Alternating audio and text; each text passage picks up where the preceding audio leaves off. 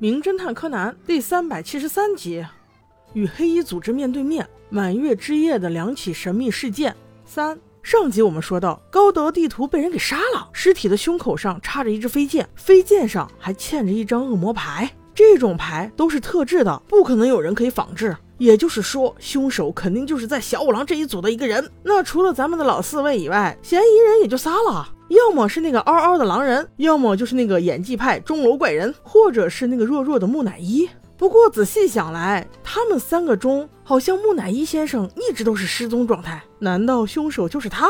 小五郎叔叔正在琢磨着，没成想，竟然有一个帅帅的身影站在高高的船帆顶端，引得众人一片欢呼啊！因为此时他说：“凶手是谁？我已经找着了。”哇，这么短的时间能够破案的，也就只有工藤新一了。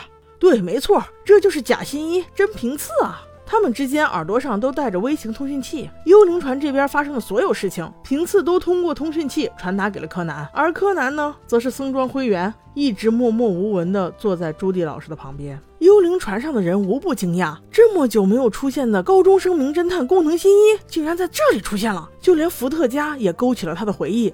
工藤新一不是已经吃了我们的药死了吗？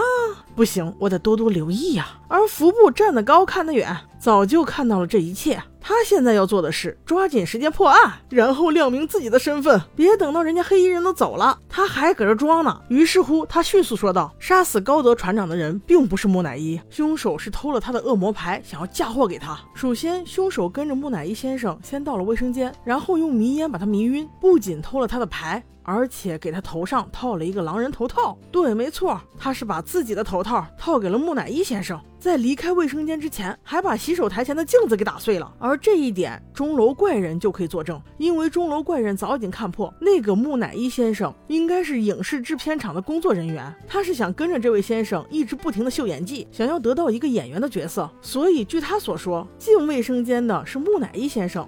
但出来的时候就是狼人了。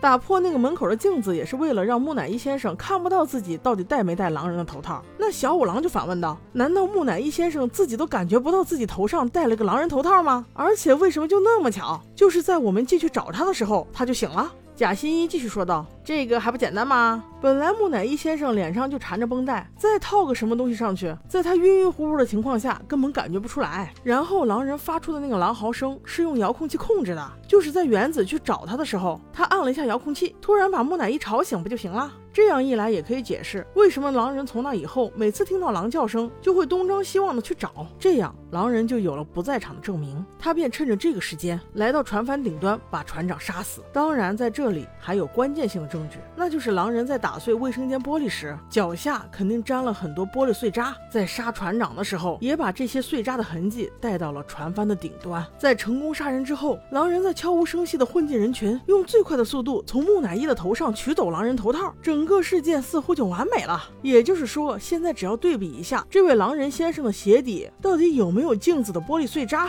就可以确定他到底是不是真凶。小五郎一听，心下暗道：有道理啊！于是步步逼近狼人，并且蹲了下来，要拉他的鞋底子看。此时狼人终于慌了：不是我，真的不是我，我根本就不想杀害制作人，都要怪那个恶魔。这一切全都是那个恶魔害的，这全都是那个叫……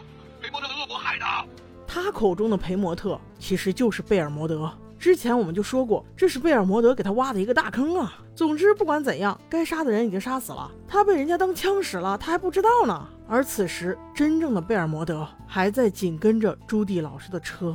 朱棣老师显得胸有成竹，带着柯南一路开到了一个港口旁边。就在海边一条偏僻的路上，一个漂移掉头，与新出医生来了个 face to face。这下是正面硬刚啊！新出医生倒也没有慌张，显得似乎比朱棣还稳如泰山。开门下车，僧装道：“朱棣老师，哦，新出医生，你有什么事吗？我还正想问你这句话呢。哎，我说你俩能开车开到这儿，能够当面对质，那一定是对对方底细都摸了个透顶了，还在这假惺惺的虚以委蛇，至于吗？结果果然一言不合，立刻就拔开了枪。朱棣老师残忍地揭开了新出医生的真面目。其实，可怜的新出医生，除了他爹死之前是他真人出镜以外，之后所有的戏份都是贝尔摩德假扮的。